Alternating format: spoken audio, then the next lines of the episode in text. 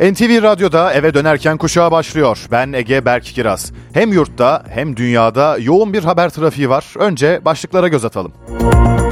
Hem Cumhur İttifakı hem Millet İttifakı cephesinde önemli görüşmeler oldu bugün. Erdoğan Bahçeli ile Kılıçdaroğlu Karamollaoğlu ile bir araya geldi. Her iki sıcak noktada NTV Radyo ekipleri yayına hazır. Birazdan bağlanacağız. Bugün haber trafiğinin yoğunlaştığı bir diğer nokta Dışişleri Bakanlığı'ydı. İsveç ve Hollanda'nın ardından bu kez Norveç Büyükelçisi Bakanlığa çağrıldı. Ankara neden rahatsız aktaracağız. Gündem sıcak, yoğun dedik, piyasalarda manşetimizde. Fed açıklaması sonrası son durumu, yorumları ve beklentileri uzmanından alacağız. 2 Şubat 2023'ün özeti bu şekilde. Hepsi ve daha fazlası için NTV Radyo'da akşam haberleri başlıyor.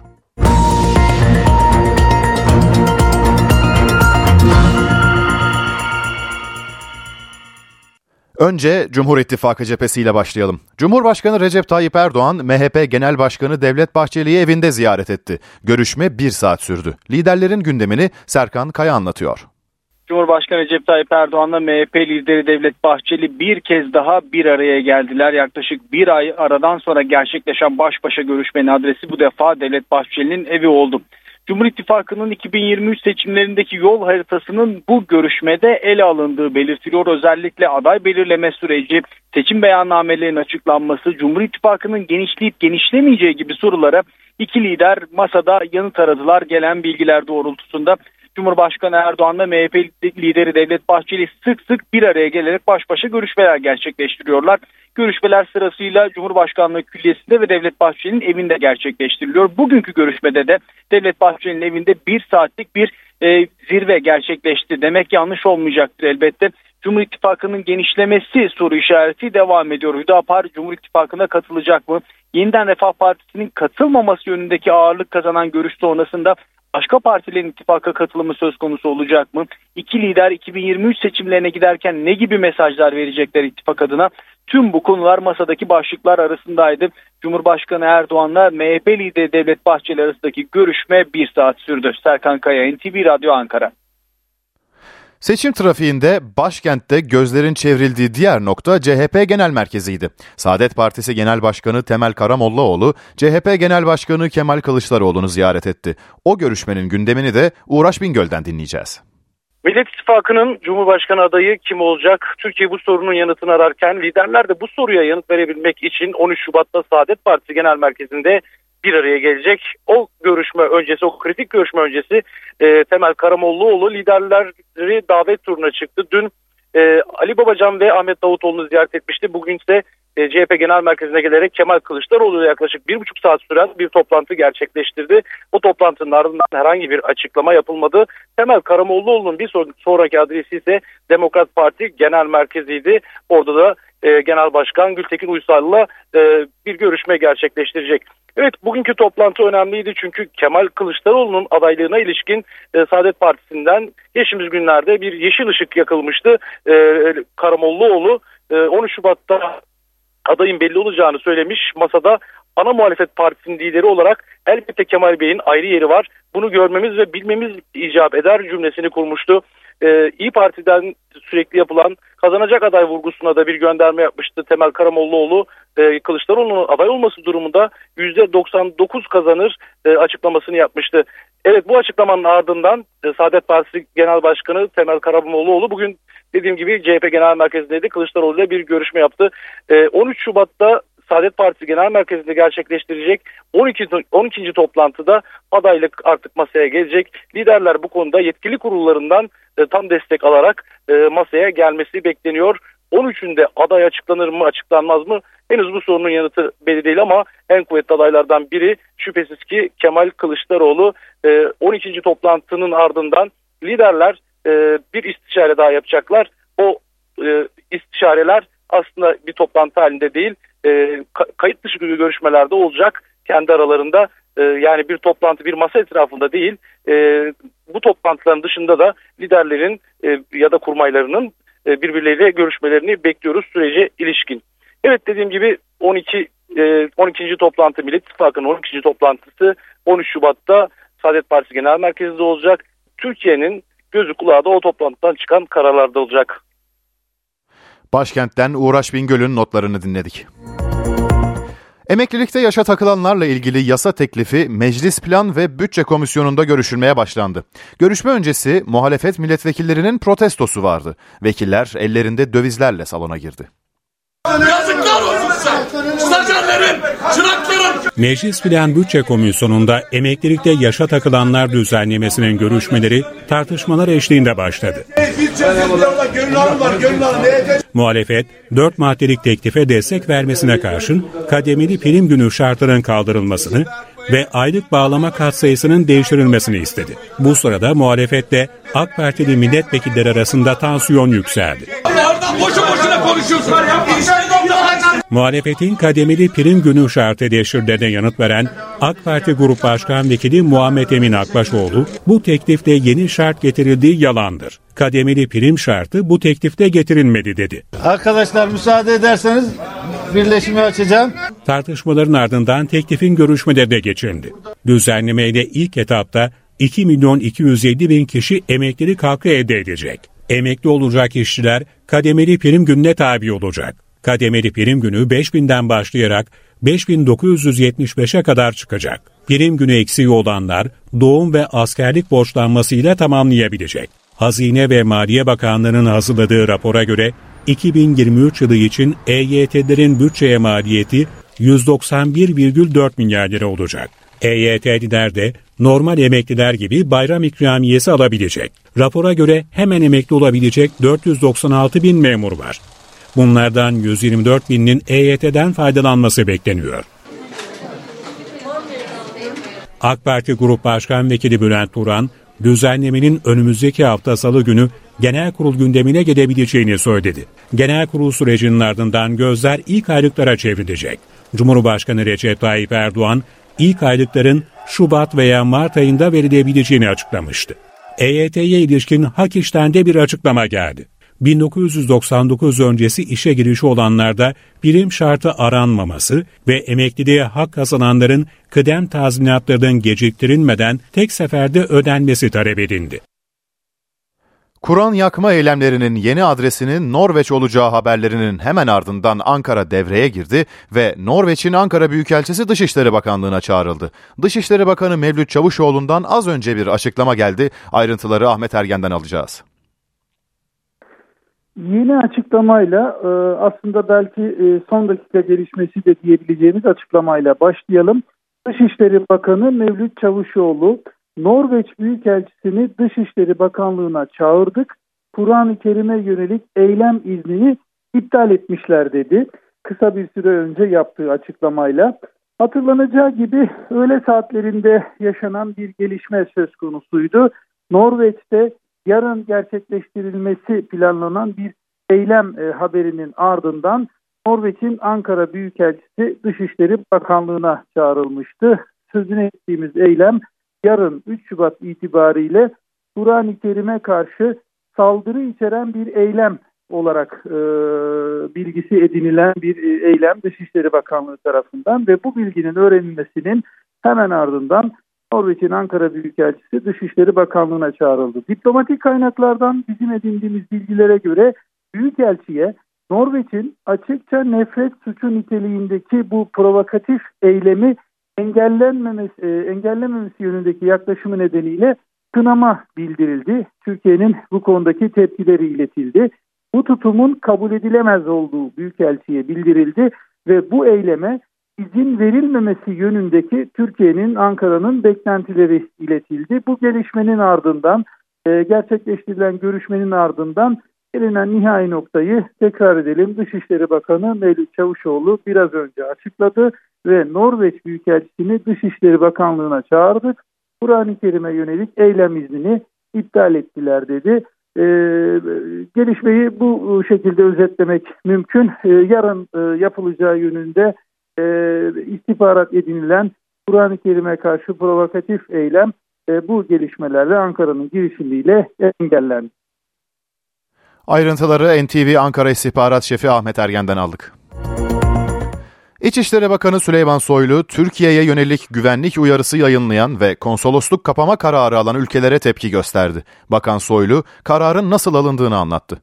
Bir uluslararası operasyonla karşı karşıyayız. Türkiye'de bir DAEŞ saldırısı olabilecek anlayışıyla beraber Türkiye'ye bir psikolojik harp yürütülmektedir. İçişleri Bakanı Süleyman Soylu'nun sözlerinin hedefinde İstanbul'daki misyonlarını kapatma kararı alan ülkeler vardı. Bakan Soylu o kararın nasıl alındığını anlattı. Bir istihbarat elemanı Türkiye'de DAEŞ mensubu olabileceği düşünülen birkaç kişiye elemanlık teklif etmiş. Türkiye Cumhuriyeti Devleti o anı da net bir şekilde izlemiş. Türkiye'yi bu istihbarat elemanı terk etmiş. Bu istihbarat elemanı elde edebileceği sonuçları alamayınca ilk reaksiyonu ve bilgiyi veren ülkeye bu bilgileri pazarlamış. Bakan Soylu, Türkiye'ye karşı uluslararası bir operasyon yürütülüyor dedi. Güvenlik uyarıları sonrasında yapılan operasyonların bilançosunu da açıkladı. 29 Ocak Pazar günü İstanbul ve Kocaeli'nde iki ayrı operasyon yapıldı. 9 kişi gözaltına alındı. Bir silah ve mühimmat bulunamamıştır bu operasyonlarda. Ve bir eylemsellik arayışı da bulunamamıştır. Ama yine tedbirimizi en üst seviyede aldığımız bütün güvenlik tedbirlerini en üst seviyede tutabilecek bir süreci de hep beraber yönetiyoruz. Amerikan Merkez Bankası yılın ilk faiz kararını açıkladı. Faiz artışı beklenildiği gibi 25 bas puan oldu. Fed'in ardından Avrupa Merkez Bankası'ndan da 50 bas puan faiz artışı kararı geldi. Dolar dünyada değer kaybederken ons altın 10 ayın zirvesine çıktı, gram altın rekor kırdı. Peki bizde durum ne? NTV Ekonomi Şefi Benel Hızarcı ile konuşacağız. Benel hoş geldin. Merhaba, hoş bulduk. Fed ve Avrupa Merkez Bankası faiz kararları sonrası piyasaları konuşalım istiyoruz. Bugün nasıl hareket etti piyasalar? Evet Fed'in kararı dün akşam Türkiye saatiyle 22'de geldi. E, zaten e, 25 bas puanda bir sürpriz yok ama ardından 22.30'da e, Fed Başkanı Powell konuşmaya başladı. Burada e, 2023 politikasına ilişkin mesajlar e, çıkarmaya çalıştı piyasalar. E, Powell e, para politikasını aşırı sıkmak istemiyoruz, aşırıya kaçarsak da düzeltmek için araçlar var dedi. Aslında ilk söylemlerinde henüz enflasyonla mücadele açısından e, çok net bir e, durumun belirginleşmediğini yani bu mücadelenin süreceğini e, söylemişti. E, bu da e, faiz artırımlarının devam edeceği şeklinde yorumlandı ama konuşmasının sonlarına doğru ee, biraz daha işte dezenflasyon süreci başladı e, söylemi yani enflasyonda düşüş süreci başladı söylemi ve eğer e, biz çok aşırıya kaçarsak bu faiz artışlarında e, para politikasında ve daha sonra ekonomiyi daraltacak bir etki görürsek bunu düzeltmek için araçlarımız da var demesiyle birlikte e, piyasalarda buradan biraz pozitif bir mesaj aldı. Yani bundan sonra bu indirimlerin dozajı düşecek ve belli bir noktada artık e, ekonomiyi de daraltmadan Fed duracak e, beklentisi oluştu. E, bu nasıl etkiledi e, piyasaları? Dolar düştü. E, yani 10 ay sonra e, 100 seviyesine indi dolar endeksi. Euro dolar yükseldi yani euro dolar karşısında değer kazandı. E, dolar düşünce altın çıktı. Ons altın 10 ay sonra 1960 dolara doğru hareketlendi. Bizde de tabii e, gram altına e, yansıdı. Hemen ardından bugün Avrupa Merkez Bankası faiz kararı vardı. Orada da beklendiği gibi 50 bas puanlık bir artış geldi. Avrupa Merkez Bankası da enflasyonda hedeflediği %2 seviyesine gelene kadar bu sıkı para politikasını sürdüreceğini söylüyor. Yani aslında her iki Merkez Bankası da ekonomide bir daralma işareti görene kadar yani çok da e, ekonomiyi bu faiz artırımlarıyla e, daraltmadan, boğmadan enflasyonla mücadeleye devam edeceklerinin sinyalini veriyorlar. Ee, biraz aslında dün euro dolar bir ona çıktıktan sonra bugün de e, beklentiler dahilinde olması dolayısıyla Avrupa Merkez Bankası kararının e, parite 1.09-1.10 aralığında şu anda dalgalanmaya devam ediyor. Ee, bizde e, yurt dışındaki bu etkilerin aslında bir tek gram altını fiyatını değiştirdiğini söylemeliyim. Çünkü borsa ve döviz piyasasının biraz daha kendi iç dinamikleriyle hareket ettiğini söylemek mümkün. Evet aslında borsa demişken dün de e, yaşanan bir değer kaybı vardı ve devre kesici uygulanmıştı borsada. Bugün durum nasıl? Evet borsada e, gerçekten son 8-9 e, gündür tamamen yurt dışı hareketten bağımsız bir e, süreç var. Borsa çok son dönemin ilgi gören yatırım e, araçlarından bir tanesi. İçeride e, geçen yıl dünya genelinde merkez bankaları faiz artırarak borsalarda satış baskılarını artırdı. Bizde faiz indirimleriyle bir enflasyonla negatif faiz e, alanı oluştu ve e, borsada biraz rakipsiz bir yatırım aracı olarak kaldı. O yüzden de çok ilgi gördü açıkçası. Hem yatırımcı sayısı çok arttı. Yani bu son e, verilerle 4 milyonu aşan bir yatırımcı sayısı var borsada. E, hem de geçtiğimiz yıl %200'e yakın bir prim elde edildi BIST 100 endeksi bazında. Şimdi bu kadar yüksek bir kazancın ardından aslında bu gelen satışları bir düzeltme olarak e, yorumlayanlar da var. Ama tabii 8 gün 9 gün hatta bugünü de sayarsak üst üste bir düşüş ve bugün 9. günde şu an itibariyle %17'ye varan bir değer kaybı çok sert bir e, satış e, dalgası sert bir düzeltme. Bu kadar ard arda hiç arada yukarı yönlü tepki vermeden bir düşüş e, serisi çok hatırlamıyorum son dönemde. O yüzden biraz ilginç bir hareket.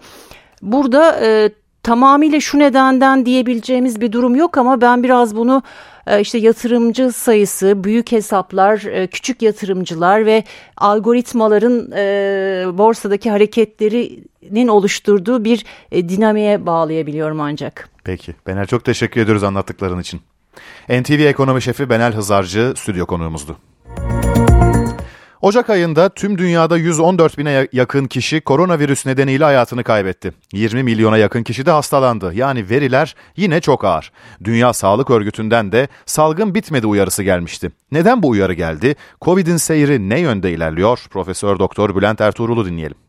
Birçok insan e, e, COVID-19 pandemisinin bittiğini düşünse de e, hala dünyada çok ciddi bir COVID-19 olgu sayısı var 20 milyon hiç az bir sayı değil e, bir aylık süre içerisinde e, ve e, hastalık da virüs de bulaşmaya devam ediyor ne yazık ki ve bu 20 milyonun içerisinde bizim veri alamadığımız ülkeler yok bir de onu da göz önünde bulundurmak gerekiyor. Bir ay içinde tüm dünyada salgın nedeniyle hayatını kaybedenlerin neredeyse yarısı Çin'deydi. Çin aslında başlangıçta çok iyi e, bir e, sıkı politikayla devam etti. E, fakat onların en büyük şanssızlığı diyelim inaktive virüs aşısının devam etmiş olması ve halkın büyük bir kısmını onunla aşılamış olmasıyla.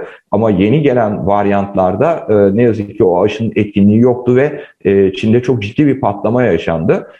Bu bence en büyük etkenlerden bir tanesi. Önceki aya göre koronavirüs vaka sayısı %78 azalırken ölüm oranı ise %65 arttı. Genç erişkin sağlıklı bireylerde Covid-19 e, artık e, çok da ağır bir hastalık tablosu oluşturmuyor. Özellikle aşılı bireylerde. E, ama risk grubundaki bireyler Covid-19'a yakalandıklarında can kayıplarıyla seyredebiliyor. Hala risk grubunun ciddi risk altında olduğunu söyleyebiliriz. Ama erişkin, sağlıklı genç bireyler için COVID-19'un özellikle aşılarını tamamlamış bireyler için artık bir üst solunum yolu enfeksiyonu gibi seyredeceğini ve o, o yaş grubunda ölümlerin çok da görülmeyeceğini e, söyleyebiliriz.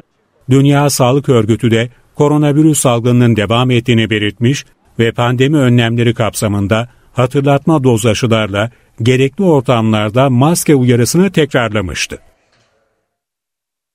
Ukrayna'da Rusya için savaşan ve daha sonra Norveç'e kaçan paralı asker grubu Wagner'in eski komutanı ses getiren bir röportaj verdi. Kendi hikayesini ve şahit olduklarını anlattı. Andrei Medvedev savaşmak istemeyen iki kişinin öldürüldüğünü söyledi. Savaş hattını anlatırken perişanlık vardı ifadesini kullandı. То есть, ну, была бы мобилизация, я бы один из самых первых пошел. Nasıl karşılanacağını bilmiyorum ama üzgün olduğumu söylemek istiyorum. Çoğu beni kötü insan, suçlu, katil olarak görüyor. Öncelikle ve tekrar tekrar özür dilerim. Bu sözler Rus paralı asker Andrei Medvedev'e ait. 26 yaşındaki Medvedev 4 ay Ukrayna'nın doğusunda savaştı. 13 Ocak'ta Rusya'dan kaçıp Norveç'e sığındı. Şimdi Norveç polisine Donbas'taki savaşta tanık olduklarını anlatıyor. Aptalca emirler veriyorlardı. İnsanları tüfeklerle tanklara karşı savaşmaya gönderiyorlardı. İnsan hayatına değer vermiyorlardı. Savaş suçlarını soruşturmakla görevli Norveç kriminal polisi tanık sıfatıyla Medvedev'i sorguladı. Medvedev Donetsk'e bağlı Bahmut'ta cephe hattında yaşadıklarını anlatıyor. Medvedev kendi hikayesini Rus özel askeri şirketi Wagner'e nasıl katıldığını da anlattı. Eğitim kampına gittik. Yeni gelenleri eğitim alanına getirdiler. Wagner güvenlik görevlileri savaşmak istemeyen iki kişiyi getirdi. Bu kişilerin korkak ve hain olduğunu söylediler. Onları herkesin önünde vurup öldürdüler. Sibirya'nın Toms bölgesinde doğan Medvedev 12 yaşında öksüz yetim kalmış, yetimhaneye verilmiş. 2014 yılında 18 yaşında askere giden Medvedev daha sonra pek çok suça karışmış. Bu suçlar arasında hırsızlık da var. Defalarca hapis yatan Medvedev son tahliyesinde Wagner'e katılmaya karar verdiğini anlattı. Medvedev Temmuz 2022 yılında Wagner'le aylık 3575 dolar karşılığında 4 aylık sözleşme imzalamış. Ukrayna sınırından geçip Donbas'a gittiği tarih ise 6 Temmuz 2022. С приездом осужденных начало. Perişanlık vardı. Bahmut'a giden yollar askerlerimizin cesetleriyle doluydu. Ağır kayıplar vermişlerdi. Durum hiç iyi değildi. Cephede arkadaşlarının ölümüne tanık olan Medvedev 4 ay sonra cepheden dönüp Norveç'e kaçtı. Yürüyerek Kuzey Kutup Dairesi'nde Rusya-Norveç sınırını geçti. Yüksek fiyatlar nedeniyle tüketici davranışlarının nasıl değiştiğine yönelik bir araştırma yapıldı. Vatandaşın bulduğu çözüm market market dolaşmak. Tüketiciler birkaç market geziyor. Gittiği markette en ucuz özel markalı ürünü tercih ediyor. Ipsos son dönemde fiyat artışlarının ardından değişen tüketici davranışlarını inceledi. Araştırmaya katılan her iki tüketiciden biri en ucuzunu bulabilmek için market market dolaştığını, her zaman kullandığı markalar yerine ucuz ya da indirimde olan markaları aldığını ifade etti. Hesaplı ürün arayışıyla birlikte indirim marketlerinin hızlı tüketim ürünleri harcamalarındaki payı da son bir yılda belirgin artış gösterdi. Haneler 2021 yılında her 100 liralık harcamanın 31 lirasını indirim marketlerinde yaparken 2022 yılında bu pay 34 liraya yükseldi. Ortalama bir hane her 100 liralık harcamasının yaklaşık 54 lirasını markalı, 24 lirasını açık, 22 lirasını ise market markalı ürünlere ayırdı. Bir önceki yılla kıyaslandığında market markalı ürünlerin harcamadan aldığı pay en çok gıda, içecek ve kişisel bakım ürünlerinde artış gösterdi. Gıdada özellikle et ve et ürünleri, yağlar ve süt ürünleri tercih edildi. Günün diğer gelişmelerine hızlıca bakalım. Ünlü modacı Barbaros Şansal, Kuzey Kıbrıs Türk Cumhuriyeti dönüşü İstanbul Havalimanı'nda gözaltına alındı. Pasaport kontrol noktasına gelen modacı hakkında Türkiye Cumhuriyeti hükümetini aşağılamak suçundan arama kararı olduğu tespit edildi. İstanbul Havalimanı'nda bugün bir gözaltı daha vardı. Sunucu ve televizyon programcısı Metin Uca, halkı kin ve düşmanlığa alenen tahrik soruşturması nedeniyle gözaltına alındı. Hakkında arama kararı olduğu bildirildi. Motorine dün yapılan 1 lira 2 kuruşluk indirimin ardından bugün de 65 kuruş indirim daha bekleniyor. Yeni fiyat bu gece yarısından itibaren geçerli olacak. Dünkü indirimle motorinin satış fiyatı İstanbul'da 22 lira 45 kuruşa gerilemişti. İstanbul Küçükçekmece'de bir sitede kediyi tekmelediği için hakkında yakalama kararı çıkartılan Aytu Koyuncu adlı kişi tutuklandı. Daha önce gözaltına alındıktan sonra serbest bırakılan koyuncu, hayvanları koruma kanununa muhalefet suçundan cezaevine gönderildi.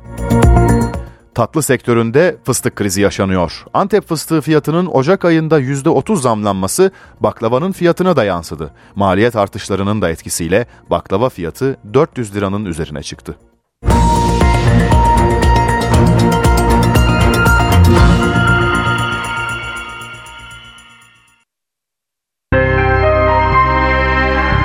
NTV Radyo Sıcak bir gelişmeyle devam ediyoruz. Hareketli nokta yine Dışişleri Bakanlığı. Güvenlik gerekçesiyle konsoloslukları kapatan ülkelerin büyükelçileri Dışişleri Bakanlığı'na çağrıldığı ayrıntıları Serkan Kaya anlatıyor. Bazı ülkelerin konsolosluklarını İstanbul'daki misyonlarını kapatma kararı, geçici kapatma kararına Ankara'nın tepkisi vardı. O tepki sonrasında ikinci bir adım geldi ve diplomatik kaynaklardan edinilen bilgiye göre konsolosluklarını kapatan ülkelerin büyükelçilik temsilcileri Dışişleri Bakanlığı'na çağrıldı ki hemen belirtelim. O çağrılma sonrası da gerçekleşecek toplantının hemen ardından da resmi bir açıklamayla Ankara'nın tepkisinin Dışişleri Bakanlığı tarafından dile getirilmesi bekleniyor. Türkiye'ye yönelik güvenlik uyarısını yayınlayan ülkeler olmuştu. Amerika Birleşik Devletleri başta olmak üzere o uyarıların ardından bazı batılı ülkeler İstanbul'daki konsolosluklarını geçici olarak kapatma kararı almıştı. Aslında o kararda hem İçişleri Bakanı Süleyman Soylu'dan hem de AK Parti Sözcüsü Ömer Çelik'ten tepkiler vardı. Süleyman Soylu misyon kapama kararının nasıl alındığını anlattığı konuşmasında Türkiye'ye karşı psikolojik harp yürütülmektedir ifadelerini kullanma, kullanmıştı. AK Parti Sözcüsü Ömer Çelik ise kararları endişe yaymaya dönük sorumsuzluk olarak nitelendirmişti. İşte bu adımlardan sonra Dışişleri Bakanlığı da harekete geçti ve yine diplomatik kaynaklardan edinilen bilgiye göre kapama kararı alan o ülkelerin Büyükelçilik temsilcileri Dışişleri Bakanlığı'na çağrıldı. Beklenti o görüşme sonrasında resmi bir açıklamayla Ankara'nın bu tutuma tepkisini dile getirmesi yönünde Burcu. Serkan Kaya NTV ile ortak yayında Ankara'dan aktardı. Van'da 9 yaşındaki bir çocuğun başı boş bir köpeğin saldırısı sonucu hayatını kaybetmesi sokak köpekleriyle ilgili tartışmayı bir kez daha alevlendirdi. Konunun uzman isimlerinden Profesör Doktor Tamer Dodurga köpeklerin neden insanlara saldırdığını ve bu tür olaylarda ne yapılması gerektiğini anlattı. Köpekler hareketli nesneleri kovalamayı severler. Çünkü e, bu kaçma onlardaki e, avlanma içgüdüsünü harekete geçirir. Bilinçsizce bu sefer avını kovalamaya başlayabilir. Başıboş köpekler nedeniyle ölümler artıyor. Saldırgan köpeklerin kurbanı da çoğunlukla çocuklar oluyor. Son olay Van'da yaşandı. 9 yaşındaki Emir Mete Durna sokakta arkadaşlarıyla oynadığı sırada bir köpeğin saldırısına uğradı. Hayatını kaybetti. Yaşanan acı olay sokaklardaki başıboş köpek tehlikesini bir kez daha gündeme getirdi. Tartışma yarattı. Bir köpek durup dururken hakikaten saldırmıyor. Bir de hayvanın zevk aldığı bir davranış değil. Tam tersi yani stresli bir durumla karşılaştığı zaman verdiği bir tepki. Peki köpekler neden saldırıyor? Oyun amacı olabiliyor, koklama isteği olabiliyor. Çığlık atarak kaçtıkları için onu saldırıya teşvik de ediyor olabiliyorlar. Hayvan psikoloğu Profesör Doktor Tamer Dodurka'ya göre olası köpek saldırıları öncesinde sakin kalabilmek hayati öneme sahip. Malum köpek hepimizden hızlı koşar, kaçamayız. Onu hiç umursamıyor gibi davranıp ona hiç bakmadan, sırtımıza dönmeden e, bir yay çizerek oradan uzaklaşıp sakin ve emin adamlarla gitmek lazım. O üzerimize geliyorsa hareket onu kışkırtacaktır. Ağaç gibi hareketsiz kalmak daha uygun olabilir. Kaçma şansımız yoksa sakın denemeyin. Profesör Dodurka'ya göre köpek saldırılarının önüne geçilmesi konusunda atılacak önemli adımlardan biri de sokaktaki başıboş köpek sayısının azaltılması. Stratejik planla kısırlaştırma çalışmalarında bir an evvel bitirilmesi gerekiyor. Aynı anda kırsalda da kısırlaşma faaliyetleri yapılarak hızlı bir şekilde tek bir merkezden e, köpek sayısının azaltılması da çok önemli. İkiz kardeşler Çınar ve Sayra İzmir depreminde hayatını kaybetti. Anne Tülin Batmaz kaybettiği çocukları anısına İyilik İkizim adıyla bir proje başlattı ve yüzlerce muhtaç çocuğa umut oldu. Hayallerinizle bir anlatın ya ne yapacaksınız gelecek için planlarınızla ikizler. Valla gelecekte ben pilot olmak istiyorum. Doktor. Biri hayat kurtarmak, diğeri pilot olmak istiyordu. Ne yazık ki ikizlerin hayalleri de hayatları gibi enkazın altında kaldı. İki çocuğunu kaybeden anne Tülin Batmaz başka çocukların hayallerini yaşatmak için mücadele ediyor. Eğer bu çocuğun bir eğitim ihtiyacı varsa e, adına eğitim dedik. Bu çocuğun e, başka türlü bir sosyal psikolojik destek ihtiyacı varsa bunu tamamlayacağız. Çınar ve Sayra Alp Gündüz kardeşler 15 yaşındaydı. 5 yıllık tedavinin ardından tüp bebek yöntemiyle dünyaya gelmişlerdi. Nasıl ikizin ya? Evet. Bence senin yiyeceklerinden çalmış bu. Hayır. Benden daha çok iyi. İzmir Bayraklı'da yaşayan ikiz kardeşler depremde yıkılan Rıza Bey apartmanında oturuyordu. Anneleri işe gitmişti. İkiz kardeşlerden 75 saat sonra acı haber geldi. Çocuklarını kaybeden anne Tülin Batmaz, İyilik İkiz'in projesini başlattı. Okul, kütüphane ve hatıra ormanlarının açılmasına öncülük ederek zor süreci atlatmaya çalıştı. Mesela Van'dan bir öğretmen bize ulaştı. Görsel sanatlar öğretmeniymiş. Boyamız, kalemimiz, e, işte ma- malzemelerimiz yok dediler. E, çok küçük bir çevremle beraber e, inanmayacaksınız 4-5 koli, kocaman kocaman kolilerle e, resim kalemlerinden tutun normal boya kalemleri değil, guaj, yağlı boya, işte resimlerin yapıldığı o dekotalar, e, fırçalar her şeyi gönderdik. Tülin Batmaz tarafından başlatılan İyilik İkizim hareketi çalışmalarını artık vakıf çatısı altında sürdürecek. Hedefi daha fazla çocuğa ulaşarak onların hayallerini gerçekleştirmek. Amerika Birleşik Devletleri'nde polis tarafından darp edildikten sonra ölen Tyre Nichols için cenaze töreni düzenlendi. Törene daha önce bu nedenle hayatını kaybedenlerin yakınları da katıldı. Başkan yardımcısı Kamala Harris kongreye seslendi, George Floyd yasasını geçirin dedi.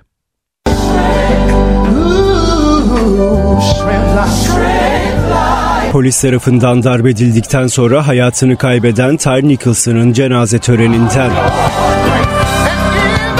29 yaşındaki Nicholson cenaze töreni hayatını kaybettiği Memphis kentinde düzenlendi. Törene ailesinin yanı sıra Amerika Birleşik Devletleri Başkan Yardımcısı Kamala Harris ve daha önce polis şiddeti yüzünden hayatını kaybeden Amerikalıların aileleri de katıldı.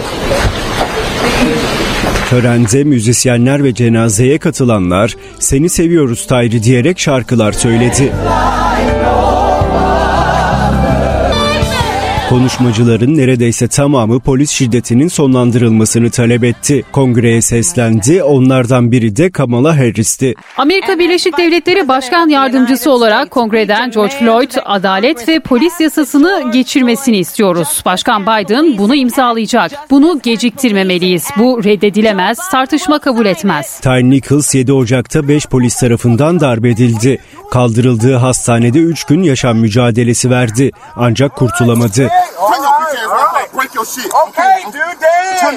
Olaydan sonra polisler ikinci derece adam öldürmekle suçlandı. Polislerin bağlı olduğu Scorpion adlı özel birim kapatıldı. Ülke çapında polis şiddetini kınayan protestolar düzenlendi. Sırada dış gündemin diğer haberleri var. İran'da dans görüntülerini paylaşan bir çift 10 yıl 6'şar ay hapis cezasına çarptırıldı. Nişanlı çift yolsuzluk, fuhuşa teşvik ve düzen aleyhine propaganda yapmaktan suçlu bulundu. Çiftin İran'daki hükümet karşıtı protestolara destek verdikleri için ceza aldıkları belirtiliyor.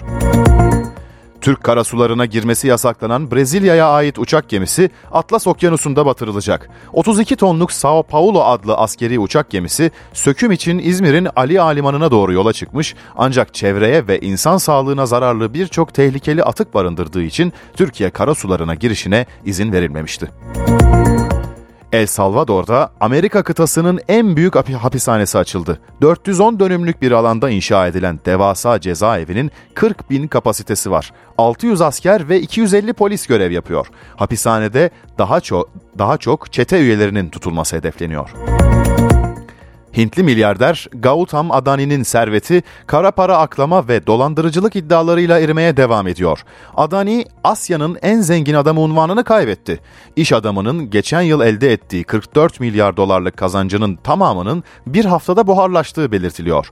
Adani ise 413 sayfalık bir savunma metniyle kara para aklama ve vergi kaçırma iddialarını yalanladı. Çinli bilim insanları yılda 18 ton süt veren süper inekler klonladıklarını açıkladı. Normalden 2 kat süt veren Holstein cinsi bir inekten klonlanan 3 mutant buzağının 22 Ocak'ta dünyaya geldiği bildirildi. Deney, klon inekle süt üretiminin etik olup olmadığı tartışmalarını da beraberinde getirdi.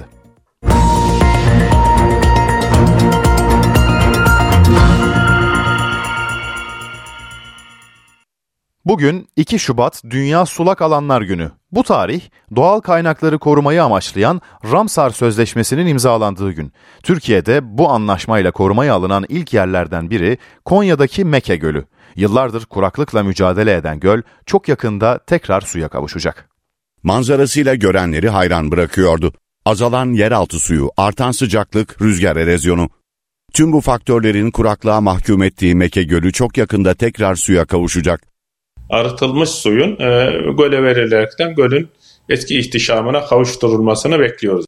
Konya'nın Karapınar ilçesindeki 8 bin yıllık Meke Gölü 2000'lerin başından bu yana suyunu kaybetmeye başladı.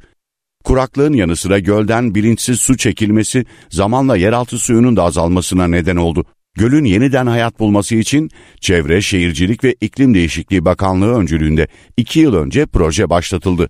Bu kapsamda yapımında sona gelinen Karapınar Atık Su Arıtma Tesisinden göle su aktarılacak.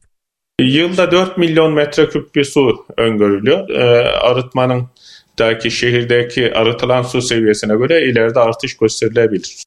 Göle aktarım yapılacak olsa da Mekke'nin başlıca su kaynağı yağışlar. Bu nedenle yağışların da düzene girmesi dünyanın nazar boncuğu olarak anılan göl için oldukça önemli. Gölün çevresi de yeşillendirilecek. Bölgeye az su tüketen ve kuraklığa dayanıklı bitkiler ekilecek.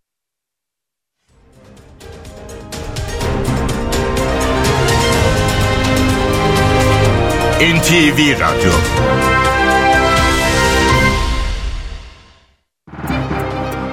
Borsa İstanbul Yüz Endeksi 4590 puanda. Serbest piyasada dolar 18.81'den, euro 20.59'dan işlem görüyor.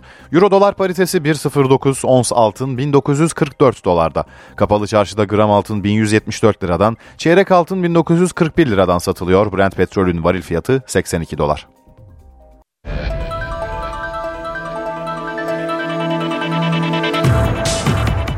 Zirve takibini sürdürmek isteyen Fenerbahçe, Spor Toto Süper Lig'in 22. haftasında deplasmanda Adana Demirspor'la karşı karşıya gelecek. Adana'ya dün ulaşarak kampa giren Sarı Lacivertlilerde 3 eksik var. Fenerbahçe'de hedef üst üste 4. galibiyet. Sarı lacivertliler Spor Toto Süper Lig'in 22. haftasında Adana Demirspor'a konuk olacak. Ligde oynadığı son 10 maçta 7 galibiyet ve 3 yenilgi alan George Jesus'un öğrencileri haftaya 44 puanla ikinci sırada girdi. Fenerbahçe'de 3 eksik var. Sakatlıkları bulunan Joao Pedro ve Serdar Aziz'in yanı sıra kart cezalısı Miguel Crespo forma giyemeyecek. George Jesus'un takımını Altay, Ferdi Samet Salahi Osterwolde, Arao, İrfan Zayt Arda, Valencia ve Batshuayi 11 ile sahaya sürmesi bekleniyor. Sarı lacivertlerde 8 isim sarı kart ceza sınırında. Serdar Aziz, Gustavo Henrique, Atilla Salahi, Mert Hakan Yandaş, Ferdi Kadıoğlu, Miha Zayt, Michi Batshuayi ve Emre Mor kart görmeleri halinde Arabam.com Konyaspor'a karşı forma giyemeyecek. Ligin 5. basamağındaki Adana Demirspor'da Gulbransen'in sakatlığı bulunuyor. Yeni Adana stadında saat 20'de başlayacak karşılaşmayı hakem Ali Palabıyık yönetecek. Galatasaray kulüp tarihinin en uzun galibiyet serisine ulaştı. Süper Lig'de 11, Türkiye Kupası'nda da son 3 maçını kazanan Sarı Kırmızılılar üst üste 14. galibiyetini elde etti. Bu maçı kazanırız, her takımı yeneriz psikolojisiyle biraz da çıkıyoruz. Galatasaray, Okan Buruk yönetiminde rekor seriye ulaştı. Sarı Kırmızılılar üst üste tam 14 maç kazandı. Galatasaray Lig'de son 11, Türkiye Kupası'nda da 3 rakibini yendi kazanacağını ve kazanabildiğini bilmek aslında bizi burada biraz daha motive ediyor. Yani bugün de bunu ortaya koyduk. Yani e, bu maçı kazanırız, her takımı yeneriz psikolojisiyle biraz daha çıkıyoruz ve bu da bazen yani işlerin iyi gitmediğinde bile bunu net bir şekilde ortaya çıkartabiliyor. Süper Lig'deki 11 maçlık seri ise kulüp rekoru. Bu alanda Türkiye rekoru Beşiktaş'a ait. Siyah beyazlılar 1959-1960 sezonunda üst üste tam 13 maç kazanmıştı. Okan Buruk da adını Şenol Güneş ve Ziya Doğan'ın yanına yazdırdı. Üç teknik adamın da Süper Lig'de 11'er maçlık galibiyet serisi var. Galatasaray'ın istatistiği Türkiye'de son yıllarında en iyisi. Geçen sezon Abdullah Avcı yönetimindeki Trabzonspor, 2020-2021 sezonunda Fatih Terimli Galatasaray ve 2017-2018 sezonunda Aykut Kocaman yönetimindeki Fenerbahçe üst üste 8'er maç kazanmıştı.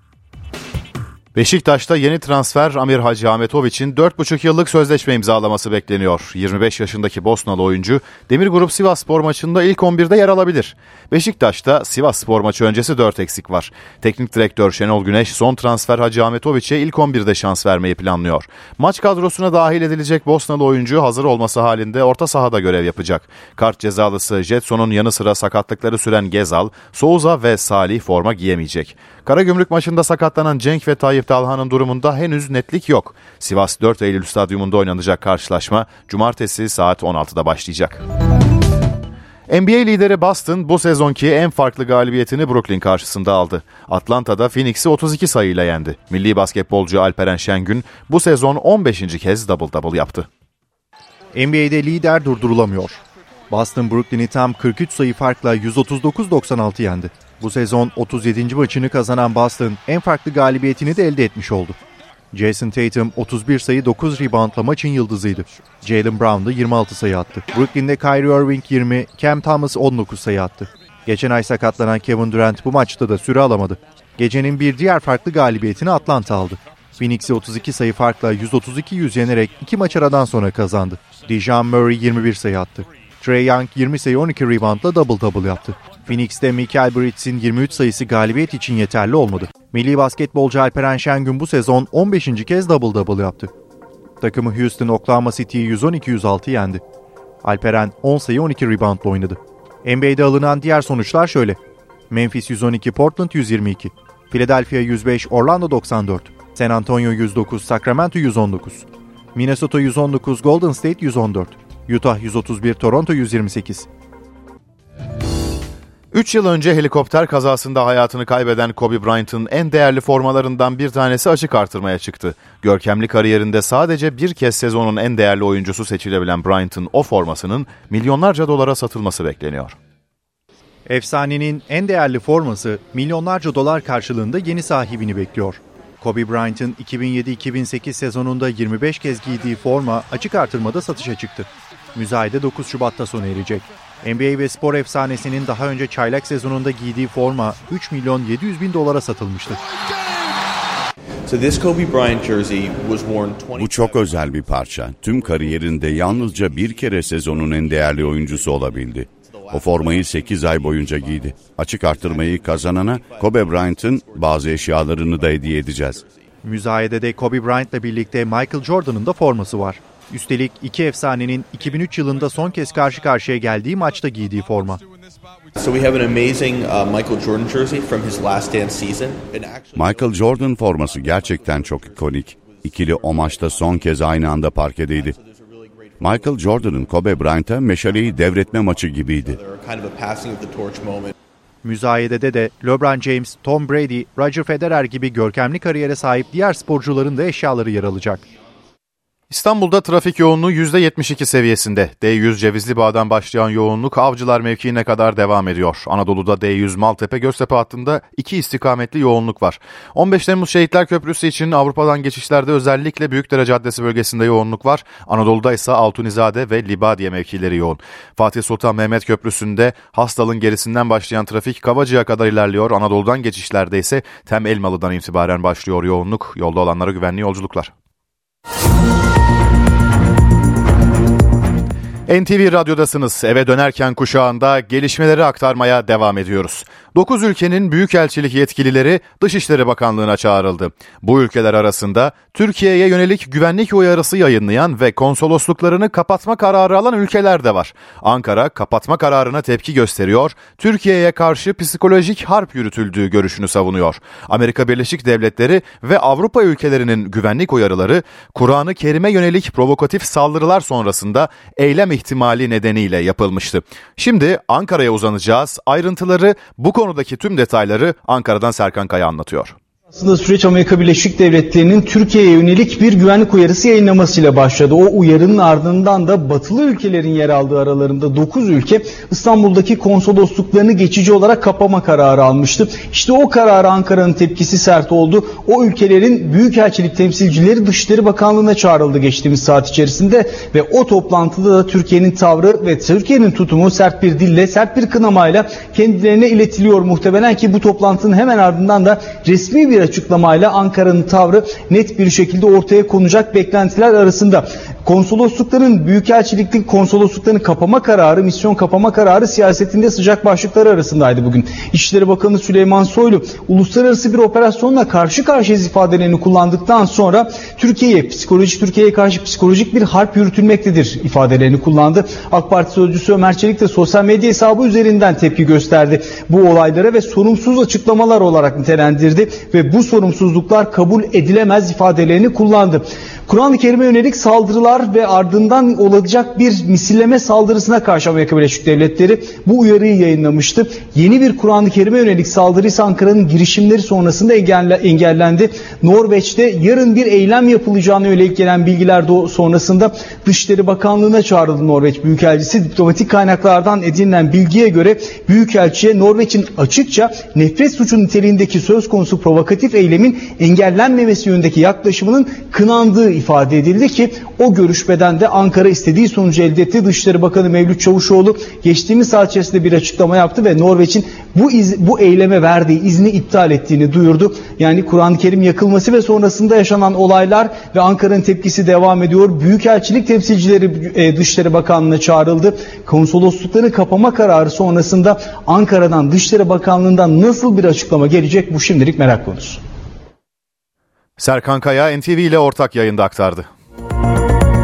Emeklilikte yaşa takılanlarla ilgili yasa teklifi Meclis Plan ve Bütçe Komisyonu'nda görüşülmeye başlandı. Görüşme öncesi komisyonda tansiyon yüksekti.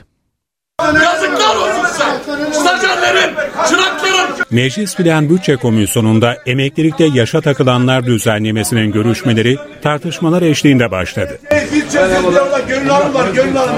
Muhalefet, 4 maddelik teklife destek vermesine karşın kademeli prim günü şartının kaldırılmasını ve aylık bağlama katsayısının değiştirilmesini istedi. Bu sırada muhalefetle AK Partili milletvekilleri arasında tansiyon yükseldi. Boşu boşuna konuşuyorsun. Muhalefetin kademeli prim günü şartı eleştirilerine yanıt veren AK Parti Grup Başkan Vekili Muhammed Emin Akbaşoğlu, bu teklifte yeni şart getirildiği yalandır. Kademeli prim şartı bu teklifte getirilmedi dedi. Arkadaşlar müsaade ederseniz birleşimi açacağım. Tartışmaların ardından teklifin görüşmelerine geçildi. Düzenlemeyle ilk etapta 2 milyon 207 bin kişi emeklilik hakkı elde edecek. Emekli olacak işçiler kademeli prim gününe tabi olacak. Kademeli prim günü 5000'den başlayarak 5975'e kadar çıkacak. Prim günü eksiği olanlar doğum ve askerlik borçlanmasıyla tamamlayabilecek. Hazine ve Maliye Bakanlığı'nın hazırladığı rapora göre 2023 yılı için EYT'lerin bütçeye maliyeti 191,4 milyar lira olacak. EYT'liler de normal emekliler gibi bayram ikramiyesi alabilecek. Rapora göre hemen emekli olabilecek 496 bin memur var. Bunlardan 124 binin EYT'den faydalanması bekleniyor. AK Parti Grup Başkan Vekili Bülent Turan, düzenlemenin önümüzdeki hafta salı günü genel kurul gündemine gelebileceğini söyledi. Genel kurul sürecinin ardından gözler ilk aylıklara çevrilecek. Cumhurbaşkanı Recep Tayyip Erdoğan, ilk aylıkların Şubat veya Mart ayında verilebileceğini açıklamıştı. EYT'ye ilişkin Hak İş'ten de bir açıklama geldi. 1999 öncesi işe girişi olanlarda birim şartı aranmaması ve emekliliğe hak kazananların kıdem tazminatlarının geciktirilmeden tek seferde ödenmesi talep edildi. Türkiye Büyük Millet Meclisi Başkanı Mustafa Şentop, Cumhurbaşkanı Erdoğan'ın yeniden aday olmasına ilişkin muhalefetten gelen eleştirileri yanıtladı. Şentop ayrıca başörtüsü düzenlemesi mecliste gerekli oya ulaşamazsa referanduma gidileceğini de hatırlattı. Eğer 360'ın üzerinde ama 400'ün altında kalırsa bir referandum mecburiyeti var. Zorunlu referandum var. Ee, böyle bir e, durumda da e, şüphesiz ayrı bir referandum yapmak yerine bunun yapılacak olan e, belki seçimlerle birleştirilmesi o zaman düşünülebilir ama böyle bir noktaya gelinmemesi gerektiği kanaatindeyim. 14 Mayıs'ta Cumhurbaşkanlığı ve milletvekili genel seçimleriyle birlikte anayasa değişikliği referandumu da olabilir. Meclis Başkanı Mustafa Şentop başörtüsü konusunda hazırlanan anayasa değişiklik teklifinin 360-400 arasında bir oyla genel kuruldan geçmesi durumunda 14 Mayıs'ta 3 sandık kurulabileceğini söyledi. Madem ki herkes samimiyetle eğer samimiyet varsa samimiyetle bunun çözülmesini istiyorsa işte öyle bir imkan var önümüzde ve bir anayasa değişikliği bunu çözelim. Siyasette bir yandan da adaylık tartışması yaşanıyor. Tartışmanın nedeni anayasanın 101. maddesinde yer alan bir kimse en fazla iki defa cumhurbaşkanı seçilebilir hükmü. Millet İttifakı Erdoğan'ın 2014 ve 2018 yıllarında yapılan seçimler sonucunda iki kez cumhurbaşkanı seçildiğini belirterek üçüncü kez aday olamayacağını savunuyor. Şentopsa anayasa değişikliğini hatırlatarak Erdoğan'ın birinci döneminde olduğunu söyledi adaylık önünde engel yok dedi. Hukuken baktığımızda bunda hiçbir tereddüt yok, hiçbir sorun yok. Çok açık bir şekilde e, Cumhurbaşkanımızın e, bu birinci dönemidir. E, ikinci defa adaylığı söz konusudur. Anayasaya göre aday olmasıyla ilgili hiçbir e, problem, hukuki problem yok. Antalya'da otomobilde silahla vurulmuş halde 3 kişinin cesedi bulundu. Cinayetin kumar yüzünden işlendiği öne sürüldü. Aksu ilçesindeki boş araziden silah sesleri geldiğini duyanlar durumu ekiplere bildirdi. Olay yerine giden jandarma ve sağlık ekipleri otomobilde 3 kişinin yaşamını yitirdiğini belirledi. İddiaya göre araçta ilk başta 5 kişi vardı, ikisi silah seslerinin ardından kaçtı. Jandarma kaçan kişileri arıyor. Umut Vakfı Türkiye'nin silahlı şiddet raporunu açıkladı. Rapora göre 2022 yılında Türkiye genelinde yaşanan silahlı saldırılarda 2278 kişi öldürüldü. 2022 yılında medyaya 3984 silahlı şiddet olayı yansıdı. Ülke genelinde yaşanan bu saldırılarda 2278 kişi öldürüldü. 4231 kişi de yaralandı. Silahlı şiddet olaylarının 616'sında kesici aletler kullanıldı. 3368'inde ise cinayet ateşli silahlarla işlendi. Veriler Umut Vakfı'na ait. 2022 bireysel silahlı e, şiddet haritasını e, hazırladık. Orada bir takım sayı artışları baz alarak sıraladık. 10 ilin rakamlarına baktığımızda orada Şanlıurfa, İzmir, Konya gibi en çok ölümlü olayın olduğu kentler dikkat çekiyor. Yaralı olarak hastanelere intikal edenlerin sonuçlarını bilmiyoruz. Kaçı öldü, kaçı yaşadı. Buzdağının görünen yüzünü yani medyaya yansıyan silahlı şiddet e, haberlerini e, ortaya koyduk. Vakfın amacı bireysel silahlanmaya ve silahlı şiddetteki artışa dikkat çekmek. Rapora göre şiddet olaylarının en çok yaşandığı yerler nüfus yoğunluğunun en yüksek olduğu ve en çok göç alan bölgeler. Marmara bölgesi önceki yıllarda olduğu gibi en çok silahlı şiddetin yaşandığı bölge. Rapora göre 2022 yılında en çok şiddet olayının yaşandığı ilk 10 ilin başını İstanbul çekiyor. Büyük metropollerde olması, özellikle silahlanma artışının şehirlerde olması ve tabanca artışının e, yüksek olması e, ve beylik tabanca ile işlenmesi, göç alan bölgelerde silahlı şiddetin arttığının altını çizmek lazım. Burada yasal düzenlemeler, denetimlerin yanı sıra tabii ki eğitim programları ve sorunların da çözümleyici stratejilere de gereksinim var. Tatlı sektöründe fıstık krizi yaşanıyor. Antep fıstığının fiyatı baklavayı etkiledi. Baklava fiyatı 400 liranın üzerine çıktı. Tatlıda fıstık krizi yaşanıyor. Antep fıstığında yeni yılla birlikte hızlı bir fiyat artışı var. Tatlıcılar Ocak ayında 450 liraya aldıkları fıstığın kilosunun 600 liraya çıktığını söylüyor. Yani fiyat %30'un üzerinde yükseldi. Sektöre göre bunun nedeni fıstıkta stokçuluk yapılması. Fıstık kayıt dışı olduğu için alım satımı bir yatırım aracı olarak görünüyor. Yatırımcılar paralarını yatırıyorlar, uygun zamanı bekliyorlar.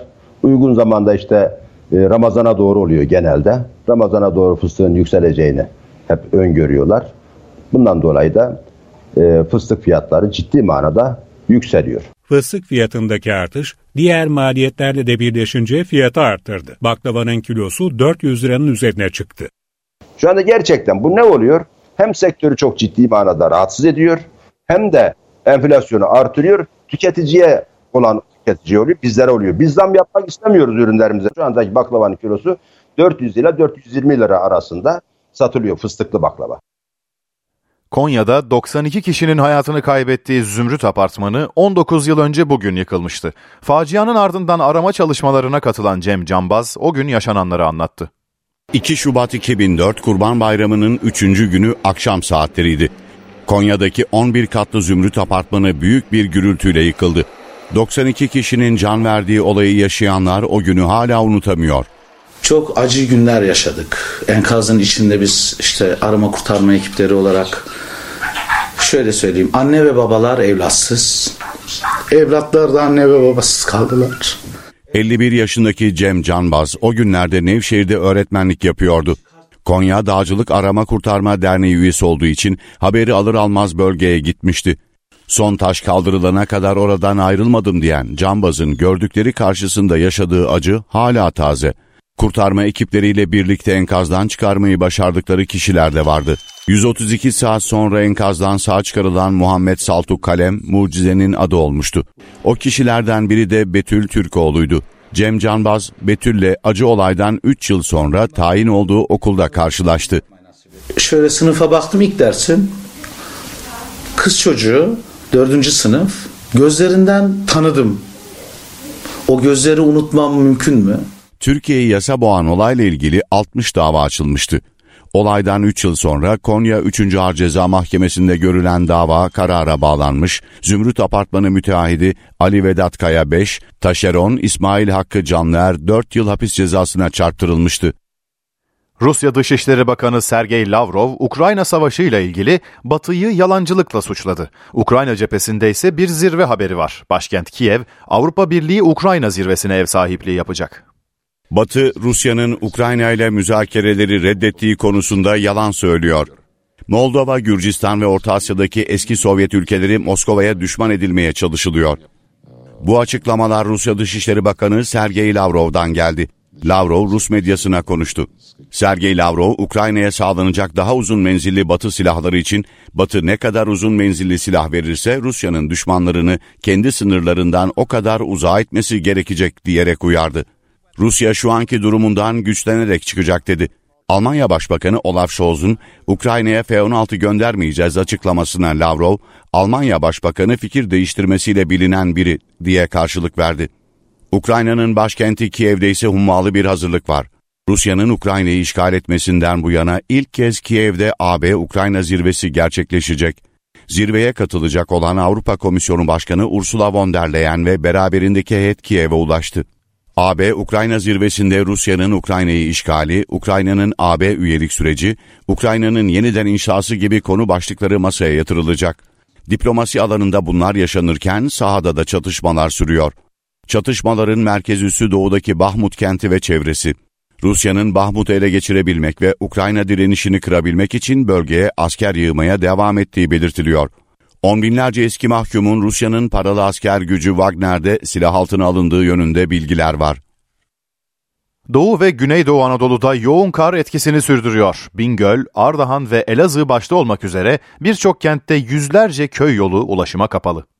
Kar kalınlığı 40 santimetreyi aştı. Araçlar ilerleyemedi. Bazı köy yollarında ulaşım durdu.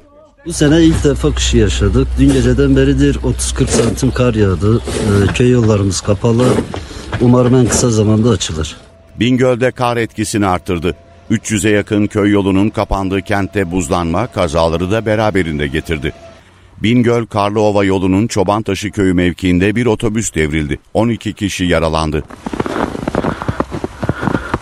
Bingöl Elazığ ve Bingöl Diyarbakır yolu yoğun kar ve tipi nedeniyle geçici olarak tır geçişlerine kapatıldı. Hakkari'nin Yüksekova ilçesinde doğum sancıları başlayan kadın kar nedeniyle mahsur kaldı. Köşkönü köyünde yaşayan kadın için il özel idaresi ekipleri seferber oldu. Kar yağışı ve tipiye rağmen güçlükle ilerleyen ekipler 2 saatin sonunda köye giden yolu yeniden açtı. Hamile kadın hastaneye yetiştirildi. Kar esaretinin yaşandığı kentlerden biri de Malatya. Karayolları ekipleri 500'den fazla noktada yol açma çalışması yapıyor. Erzurum, Şırnak ve Muş'ta da benzer görüntüler vardı.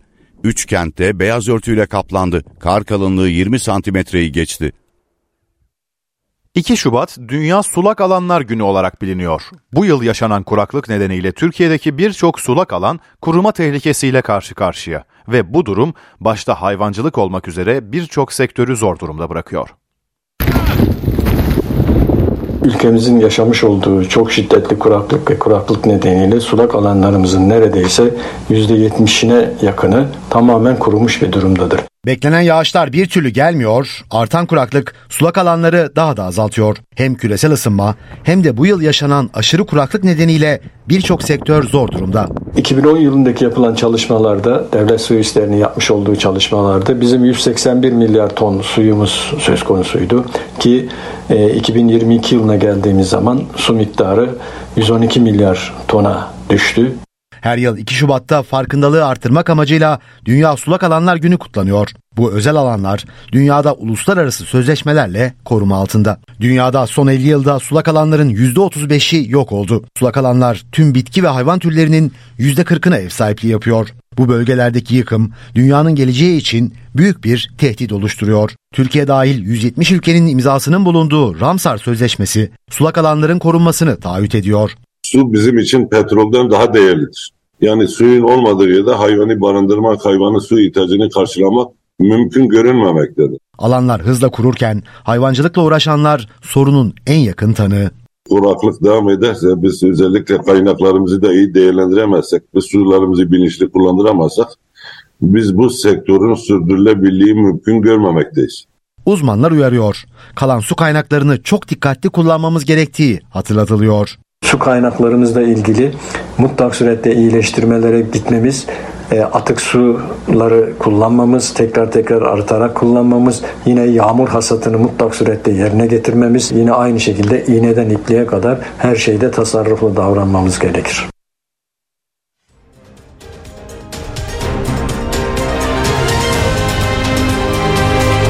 NTV Radyo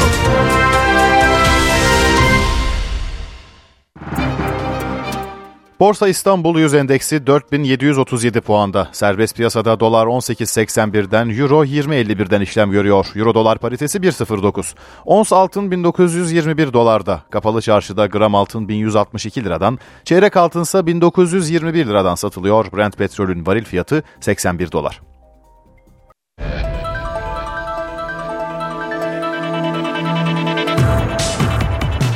Zirve takibini sürdürmek isteyen Fenerbahçe, Süper Lig'in 22. haftasında deplasmanda Adana Demirspor'la karşı karşıya gelecek. Adana'ya dün ulaşarak kampa giren Sarı Lacivertlilerde 3 eksik var. Fenerbahçe'de hedef üst üste 4. galibiyet. Sarı lacivertliler Spor Toto Süper Lig'in 22. haftasında Adana Demirspor'a konuk olacak. Ligde oynadığı son 10 maçta 7 galibiyet ve 3 yenilgi alan George Jesus'un öğrencileri haftaya 44 puanla ikinci sırada girdi. Fenerbahçe'de 3 eksik var. Sakatlıkları bulunan Joao Pedro ve Serdar Aziz'in yanı sıra kart cezalısı Miguel Crespo forma giyemeyecek. George Jesus'un takımını Altay, Ferdi Samet Salahi Osterwolde, Arao, İrfan Zayt Arda, Valencia ve Batshuayi 11 ile sahaya sürmesi bekleniyor. Sarı lacivertlilerde 8 isim sarı kart ceza sınırında. Serdar Aziz, Gustavo Henrique, Atilla Salahi, Mert Hakan Yandaş, Ferdi Kadıoğlu, Miha Zayt, Michi Batshuayi ve Emre Mor kart görmeleri halinde Arabam.com Konyaspor'a karşı forma giyemeyecek. Ligin 5. basamağındaki Adana Demirspor'da Gulbransen'in sakatlığı bulunuyor. Yeni Adana stadında saat 20'de başlayacak karşılaşmayı hakem Ali Palabıyık yönetecek. Beşiktaş Amir Hacı Ahmetoviç'i resmen kadrosuna kattı. Siyah beyazlılar Konya Spor'dan 3 milyon 200 bin euroya transfer ettiği Bosnalı futbolcuyla 4,5 yıllık sözleşme imzaladı. Hacı Ahmetoviç siyah beyazlıların Demir Grup Sivas Spor'a konuk olacağı maçta ilk 11'de sahaya çıkabilir. Teknik direktör Şenol Güneş son transfer Hacı Ahmetoviç'e ilk 11'de şans vermeyi planlıyor. Maç kadrosuna dahil edilecek Bosnalı oyuncu hazır olması halinde görev yapabilecek. Kart cezalısı Jetson'un yanı sıra sakatlıkları süren Gezzal, Souza ve Salih Salih forma giyemeyecek. Karagümrük maçında sakatlanan Cenk ve Tayyip Talha'nın durumunda henüz netlik yok. Sivas 4 Eylül stadyumunda oynanacak karşılaşma cumartesi saat 16'da oynanacak. Beşiktaş, Fabio Borini için görüşmelerine devam ediyor. Siyah beyazlılar İtalyan kanat oyuncusu konusunda Fatih Karagümrük'le anlaşmaya çalışıyor.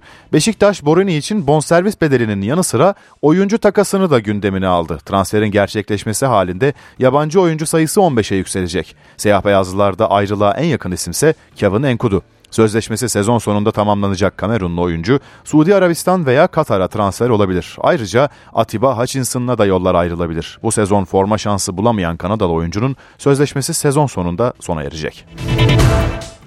Turkish Airlines Euroleague'de Anadolu Efes Jalgiris'i konuk etti. Lacivert Beyazlılar karşılaşmayı 80-70 kazandı.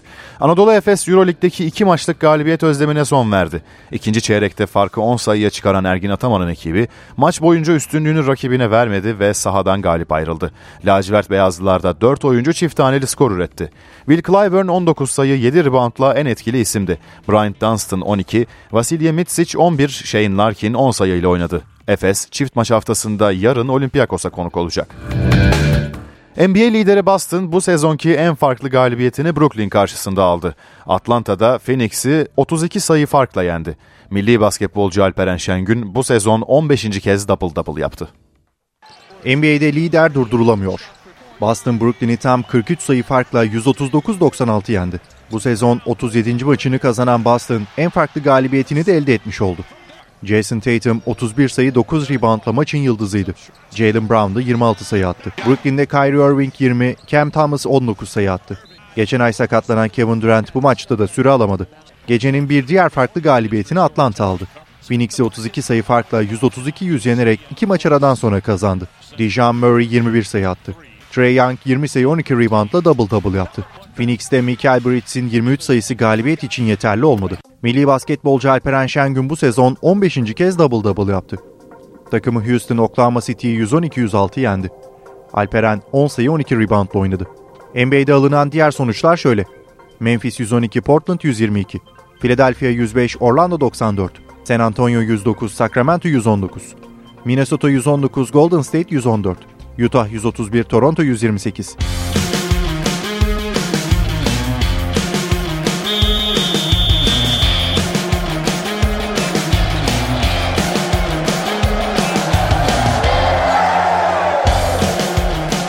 NTV Radyo